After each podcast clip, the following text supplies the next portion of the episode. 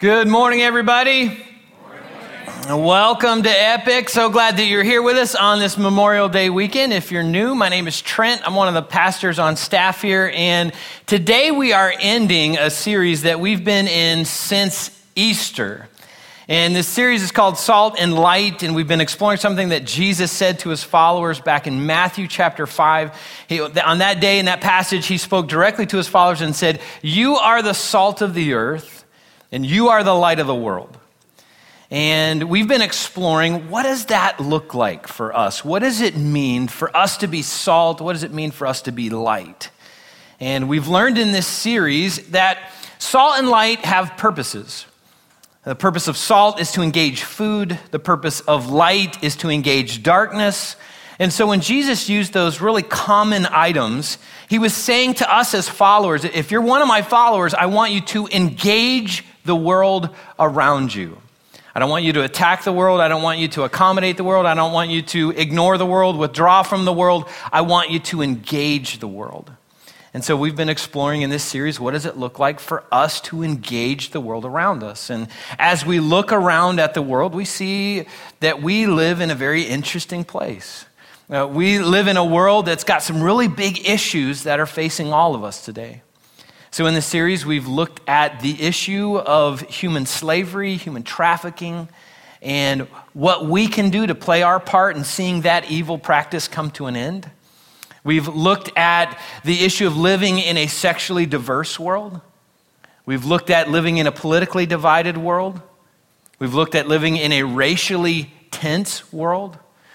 And what I hope is that this series has been beneficial to all of us on the journey. I hope that it's been practical. I hope that we've got some good information, maybe some good handles on some things that we can do as we personally are trying to engage the world around us and be salt and light the way that Jesus asks us to be.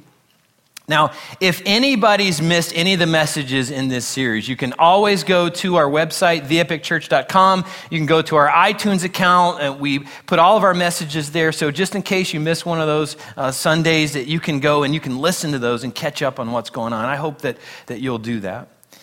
Now, today we're going to talk about one more aspect of being salt and light. And I have to kind of give you a disclaimer as we begin today. Today's message is kind of weighty, it's, it's kind of heavy. And yet, I think it's something really important that we need to understand because we're going to explore some of the words of Jesus about being salt and light, about living the life that he's asked us to live. So, um, again, today's message has got a little bit of weight to it, but, but I think it's going to be extremely beneficial to all of us. Now, as we transition into ending this series, let me ask a random question.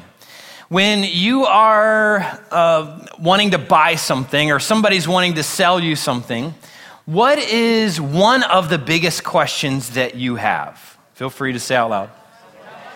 How much is it? Yes. Yeah, so we want to know the cost. So the bottom line is hey, what's the cost? And then I'll decide, we'll decide whether we're willing to pay those costs or not. Uh, several years ago, my wife and I were talking to a salesperson about a product we were thinking about buying. And the salesperson did a pretty good job explaining how great this product was and how we just couldn't live without this product. And the more this salesperson talked, the more I realized this thing costs way more money than I realize. And so they kept talking and kept talking. I'm going, oh no, the price tag just keeps going up and up. We finally got to the part of the conversation that I was waiting for. I wanted at the beginning of the conversation, and it was, hey, tell me, what's the bottom line? How much does this cost? And the salesperson told us the figure. And I had one of those catch my breath moments like, oh, oh, oh, Thank you for the information. My wife and I will talk, and if we're interested, we'll get back in touch with you. And I think the salesperson knew. Well, they're not getting back in touch with me. Uh, they knew. So, you know, for us, for me in that moment, I'm like, hey, that is way too much money for the product that I'm looking at. Now, the interesting thing about us and paying costs for things like that is there are many moments when we don't care what something costs. We buy houses that are way too expensive, cars that are outside of our budget. We pull out the, you know, the plastic stuff that's in our wallet or purse. Like, hey, if I've got room on plastic, I got enough to buy that. I don't care if I've got more plastic in my wallet or purse. I'll, hey, I can continue to buy. But there are some moments when we don't behave that way. There are some moments we say, I need to know the bottom line. What does it cost? And I will evaluate whether I'm going to buy that thing. Now, listen to what Jesus said in Luke chapter 14. Luke chapter 14, uh, Jesus makes a really interesting statement, kind of backs up the reality that we need to know the costs before we purchase certain things. And Jesus said, uh, actually in verse 25, Luke 14, verse 25, it says this A large crowd was following Jesus. He turned around and said to them, If you want to be my disciple, you must hate everyone else by comparison your father and mother, wife and children, brothers and sisters, yes, even your own life. Otherwise, you cannot be my disciple. And if you do not carry your own cross and follow me, you cannot be my disciple. But don't begin until you count the cost. So Jesus says to a large crowd of people following him, Here's the bottom line I want you to know there's a cost to following me, and you need to count the cost. So let me speak to two different groups of people that may be here today. First group is maybe you're not a Christ follower. Maybe you're here on this holiday weekend, you're seeing family, you're visiting friends, and you know they're going to church, and so you kind of got drugged to church this morning, and you're thinking, yeah, I'm not really interested in, in all that. Um, I think today's a great day for you to be here. If you're ever considering Christianity, today's a great day to hear the bottom line of some of the costs of what it means to follow Jesus. And you'll be able to evaluate and decide whether you're willing to pay those costs or not. If you are a Christ follower, I think today's a great day to be here to evaluate how am I doing at following Jesus? Am I really willing to pay some of the costs that Jesus talks about? So I hope that you'll process that as we go throughout this message. Now, when Jesus said this in Luke 14, really weird thing to say, especially in this moment when, when he's got all these people around him, all these people following him. He, he's, he's trying to gain some momentum, build a movement that's going to radically transform the world. So it's kind of a weird thing that Jesus would stop, turn around, and look at everybody following him and make some radical statements like that. So for us, uh, let's kind of get kind of the context of that. So I want you to imagine that you want to start a business or you own a business right now and you've got this product and you want that product to be a household name around the world and you're super excited about it. Like you're you believe nobody should live without your product. And so you build this momentum, you got a website, you, you, turn around after some work and you see that you've got thousands of people following you on Twitter. You've got thousands of people who want to be your friends on Facebook. You've got thousands of people visiting your website, eh, reading your blog posts. I mean, they're super excited about you and your product. And then I want you to imagine one day you decide it's time and you wake up in that morning, you get on your computer, and you're super excited about the message you're going to give to all your followers, and you type out the words, unless you hate everybody else in comparison to me and my product, you can't buy it, you can't even be a part of my team. Send. What do you think is going to happen to your fan base? Gone. Like uh, probably quicker than you built it, gone in just a moment. But here, Jesus speaks about a reality that we as Christ followers need to know. There's a real cost to following Jesus. And Jesus says you need to count those costs before following him. Now, let me tell you what's going on around Jesus at that time.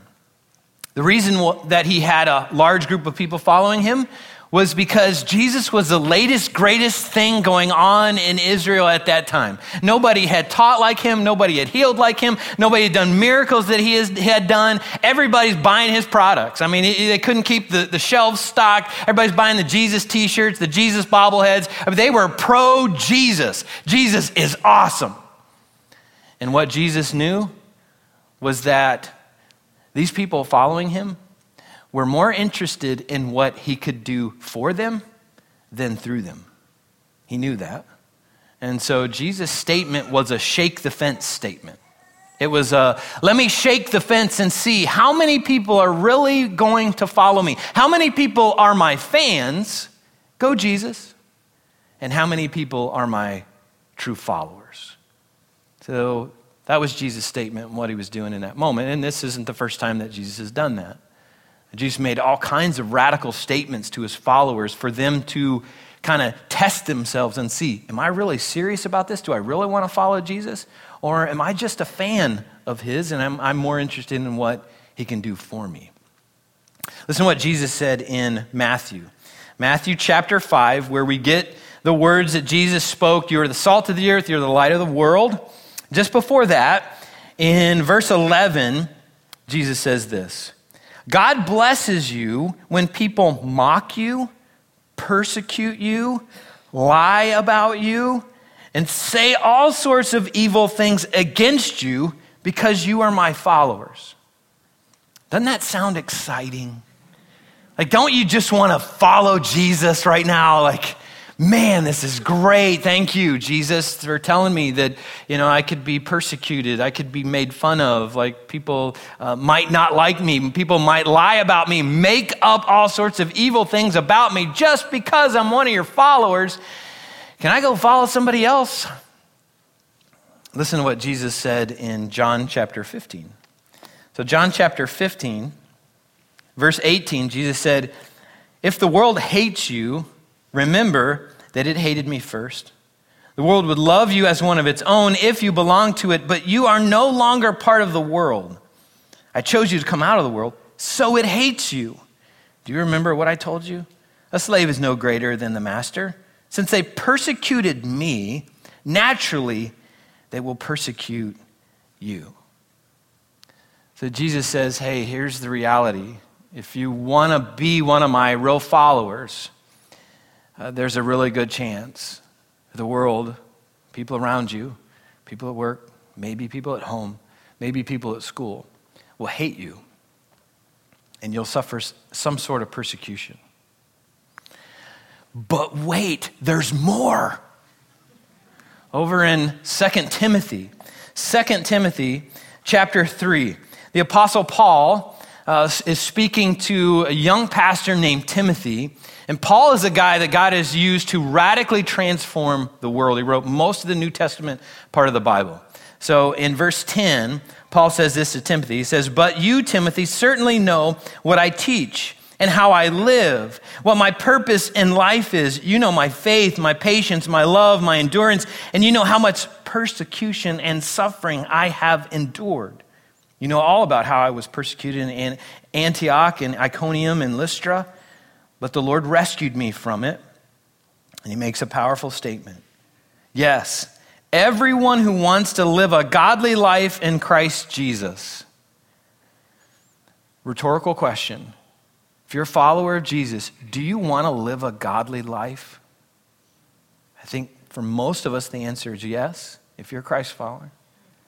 And he says this if you want to live a godly life in Christ Jesus, you will suffer persecution. But evil people and impostors will flourish. They will deceive others and will themselves be deceived. Anyone notice a common theme? What's the common theme that we've explored so far? Persecution. If you're a Christ follower, persecution is a, a real cost to following Jesus. And when I think back through this series and all that we've talked about, the reality is there are real costs that we can face for following Jesus and trying to, to live as salt and light and engage the big topics that we've talked about. So we started with human trafficking and human slavery. The reality is, anyone who wants to see that evil practice come to an end may suffer persecution, may suffer physical harm from traffickers who can't stand the thought that we're trying to shine a light onto something that is making them rich.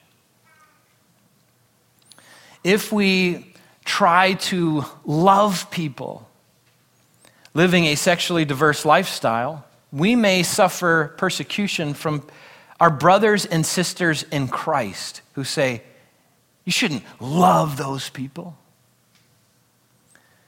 If we try to speak God's truth on sexuality, we may be labeled as haters, as intolerant, and hypocrites by the gay and lesbian community. If we try to shrink our political divide by really living our faith and, and living our faith in our politics, we might suffer some sort of persecution from our own political party or from another political party or from people who think those two subjects should never be talked about at the same time.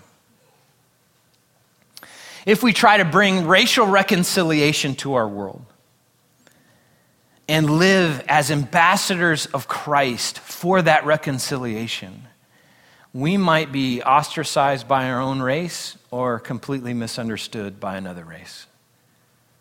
And if we really try to live as salt and light. If we wake up in the morning saying, you know what, when I go to school today, when I go to work today, I am going to live as salt. I'm going to live as light. I'm going to engage the world around me. If we really try to do that, there's a chance we might lose friends. We might lose jobs. We might be made fun of. We might be persecuted in some way. Now, aren't you super glad that you decided to come to church today? You know, like you could have gone to the beach on Memorial Day weekend. You, you could have gone to the new Dunkin' Donuts and had a you know coffee and a donut. You could have gone to you know Flagler Beach to Swillerby's donut shop down there. But no, you came to church to hear the most encouraging, discouraging message you've ever heard. I'm really glad you're here uh, because Jesus said to all of his followers or anybody considering following him, I want you to count the cost. Like you need to know what some of those costs are. I brought a short video with me that I want us to watch, and it's a video that shows us what Christian persecution can look like around the world. And as you watch this short video, I want you to process what would I do if I were in that spot facing what these two young women were facing? What would I do if I was in that spot? Let's watch this together. Powerful video, powerful true story. So, what would you do if you found yourself in that situation where you were faced with um, someone saying, reject Christ, reject your faith, and live? Or refuse to do that and possibly face death. Now, we think, uh, you know, that's kind of hard for us to answer that question because we don't see that kind of persecution here in the United States at, at this point. And, you know, our pers- persecution may look different than around the world, but we still face persecution. Jesus was clear about that. If we're followers of Jesus, we're going to face some sort of persecution no matter where we live. Jesus says this really chilling uh, question, asks this chilling question in Luke chapter 18 of his followers. In verse 8, he asks this He says, When the Son of Man returns, that's referring to himself coming back uh, from heaven, how many will he find on earth who have faith? How many of us will still be following him when things get difficult? How many of us will still be following him when we're persecuted, when we're made fun of, when we're mocked, uh, when somebody may hate us? Will we still be following Jesus then?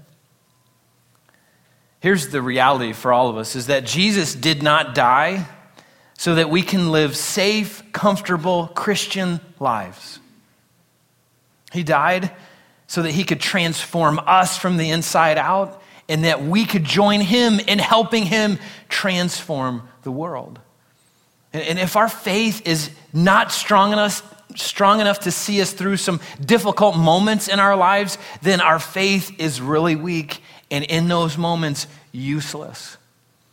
And if we're tempted to walk away from our God because we face a, some persecution or somebody makes fun of us or somebody lied about us, then we are more like the Israelites than we realize, where we're just interested in what Jesus can do for us. We're a fan of Jesus instead of what Jesus can do through us, instead of us truly being followers of His. But listen to what Jesus said in, in Luke chapter 16. So, right after telling us in chapter 15 that we may face some persecution, that people may hate us, he tells us that he's going to send the Holy Spirit. And he says, listen, to his disciples, says, listen, it's a good thing that I go away because if I go away, the Holy Spirit's going to come. And when the Holy Spirit comes, he's going to empower you. He's going to equip you to live the life that I'm asking you to live. He's going to help you live as salt and light. Listen to what Jesus said in verse 33. He said, I've told you all this. So, all this meaning, I've told you about this persecution. I've told you about the, possibly the world's hatred. I've told you about these difficult things that you may face for following me, so that your life will suck and you'll spend the rest of your life in fear. Does it say that? No, it doesn't say that. Jesus said, Listen, I've told you this. I've told you about suffering. I've told you about persecution. I wanted you to know the bottom line, the cost. Why? So that you may have, what's the next word? Peace. In who? In me. Jesus says, I've told you about the cost. But with the cost, you can have peace and peace in me. And Jesus said in another passage, I have overcome the world. And I want you to know that. I want you to know that, that I've overcome this. He actually says that in the next verse. He says, Here on earth you will have many trials and sorrows, but take heart because I have overcome the world. There is nothing that our world can throw at us. There's no persecution, there's no suffering, there's, there's no, um, there's nothing. People making fun of us. There's nothing that we can face that our God can't overcome. Nothing. We need to hold on to that and hold on to the reality that the Holy Spirit can guide us and empower us and teach us how to live the life that God has designed us to live. Back in Matthew chapter 5, where we get that Jesus said, You are the salt of the earth, the light of the world, and verse 11 again. We already read this, but let's look at it again. Verse 11 God blesses you when people mock you and persecute you and lie about you and say all sorts of evil things against you because you are my followers. And then verse 12, be happy about it. Be very glad, for a great reward awaits you in heaven. Now, I don't know too many people who are super excited when they suffer persecution. I don't. Uh, just being honest with you this morning, like, I'm not super happy about that. I'm not super excited about that. But Jesus says we've got to learn to be happy about anything that we suffer for Christ. Why? Because there are blessings that happen today and eternal rewards that we'll experience for eternity. We've got to hold on to that truth. Keep our eyes fixed on that, as the Apostle Paul tells us in this next passage in 2 Corinthians chapter 4. The Apostle Paul says this in verse 8. He says, We are pressed on every side by troubles, but we are not crushed. We are perplexed, but not driven to despair. We are hunted down, but never abandoned by God. We get knocked down, but we are not destroyed through suffering. Our bodies continue to share in the death of Jesus, so that the life of Jesus may also be seen in our bodies. And then, verse 17, he said, for our present troubles are, what's that next word? Small. Do you see your present troubles as small? I usually don't. Like, my conversation with God is God, this is ginormous. I don't know that anybody has ever faced a problem this big in the world. Like, this thing I'm facing is so huge. And God reminds me to fire down, Sparky. Like, remember what Paul said? Did you go through what Paul went through? No, I didn't. Well, what did Paul say about his struggles? He said they're small. He said they won't last very long. Yet they, meaning those struggles, that persecution, will uh, produce for us a glory that vastly outweighs them and will last forever. So we don't look at the troubles we can see now. Rather, we fix our gaze. I love that statement. Fix our gaze on things that cannot be seen. For the things that we see now will soon be gone, but the things that we cannot see will last forever. And Paul says, fix your gaze on what's going to last forever. So we have a choice to make. Are we going to be Christ followers who fix our gaze on God's blessings and eternal rewards, regardless of any persecution that we may face? Say, listen, like, I, I'm, I'm following Jesus. I'm going to be salt. I'm going to be light no matter where I go, no matter what uh, our culture around us says, no how many, how many people say, oh, you're crazy. I can't believe you believe that. You're living that way. Are we going to live like Jesus asked us to live? Are we going to try to live safe, comfortable Christian lives in the shadows? Where we say, I don't really, really pay the full price for following Jesus. Can I just buy the Happy Meal and get like the toy out of there and be super excited about that? Anybody familiar with the old hymn called I Have Decided to Follow Jesus? Anybody know that one? A few of you. Um, it's a, a, hymn that's been around for several hundred years, and it's got this amazing backstory. I've, I've actually never known the backstory till just recently. And um, it's, it's just it's amazing to understand. It happened in the late 1800s. So there was a group of missionaries that decided they were going to go to northeast India, to a remote part of India where people lived as headhunters. And they were going to go, and they felt called by God to go and minister to those headhunters, tell them about Jesus, be salt and light there, and hopefully they would win some people to Christ. And uh, just imagine how savage of an environment that was. So, uh, for those headhunters, for a man to show his power and influence, um, he would display all the skulls in his living room to show how powerful of, of a man that he was. And so there was a missionary who went into one of these communities and he led one family to Christ a dad, a mom, and two sons. That family decided, you know what? We are going to live as salt and light. We're going to live out our faith in this community. So imagine the tension there for them. Like they're deciding, I'm going to live a, a, a, life of, of love and hope and peace, the way that God has asked me to live, an environment where people lose their heads. And so the chief of the village found out about this family called them to the center of the village, called everybody else around, and demanded that they renounce this new faith that they had. Imagine standing in that moment, staring into the eyes of a chief who could execute you in a moment. And so the dad said in response, I've decided to follow Jesus. There's no turning back. With that, his two sons were killed in front of him. And then he was asked, he and his wife were asked again to renounce their faith. The dad said, Though none go with me, still will I follow.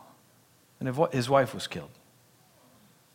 He was asked again to renounce his faith, and he said, The cross before me, the world behind me, no turning back.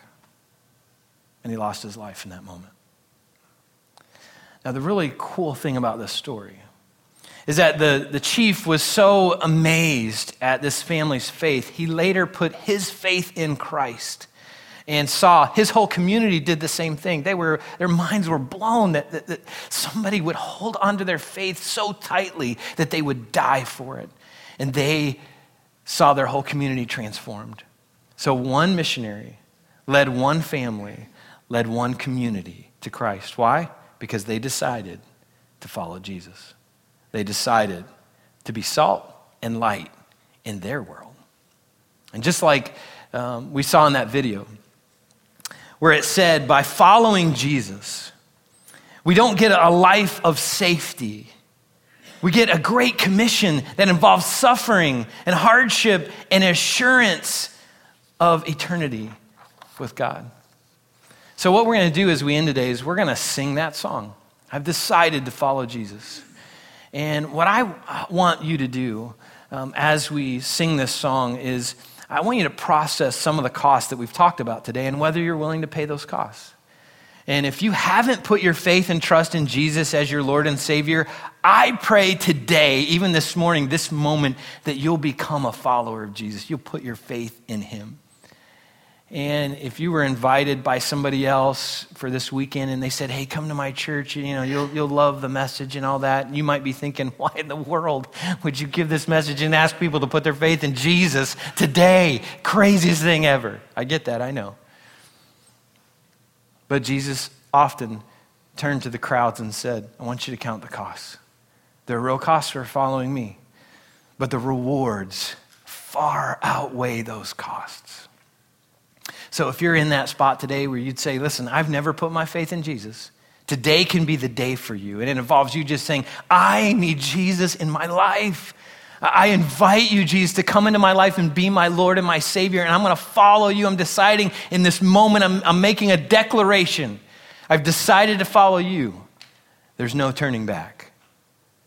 So it's that simple. You can make that decision right now. You don't have to talk to a pastor, you don't have to be in church to do that. You can do that wherever because God is everywhere. He can hear your prayers no matter where you are. And I hope you'll make that decision today, if not, right now. If you are a Christ follower, here's what I hope I hope that you'll really evaluate some of the costs that it means to follow Jesus. And I hope that, that you will determine never to live that safe Christian life in the shadows where we just settle for a happy meal.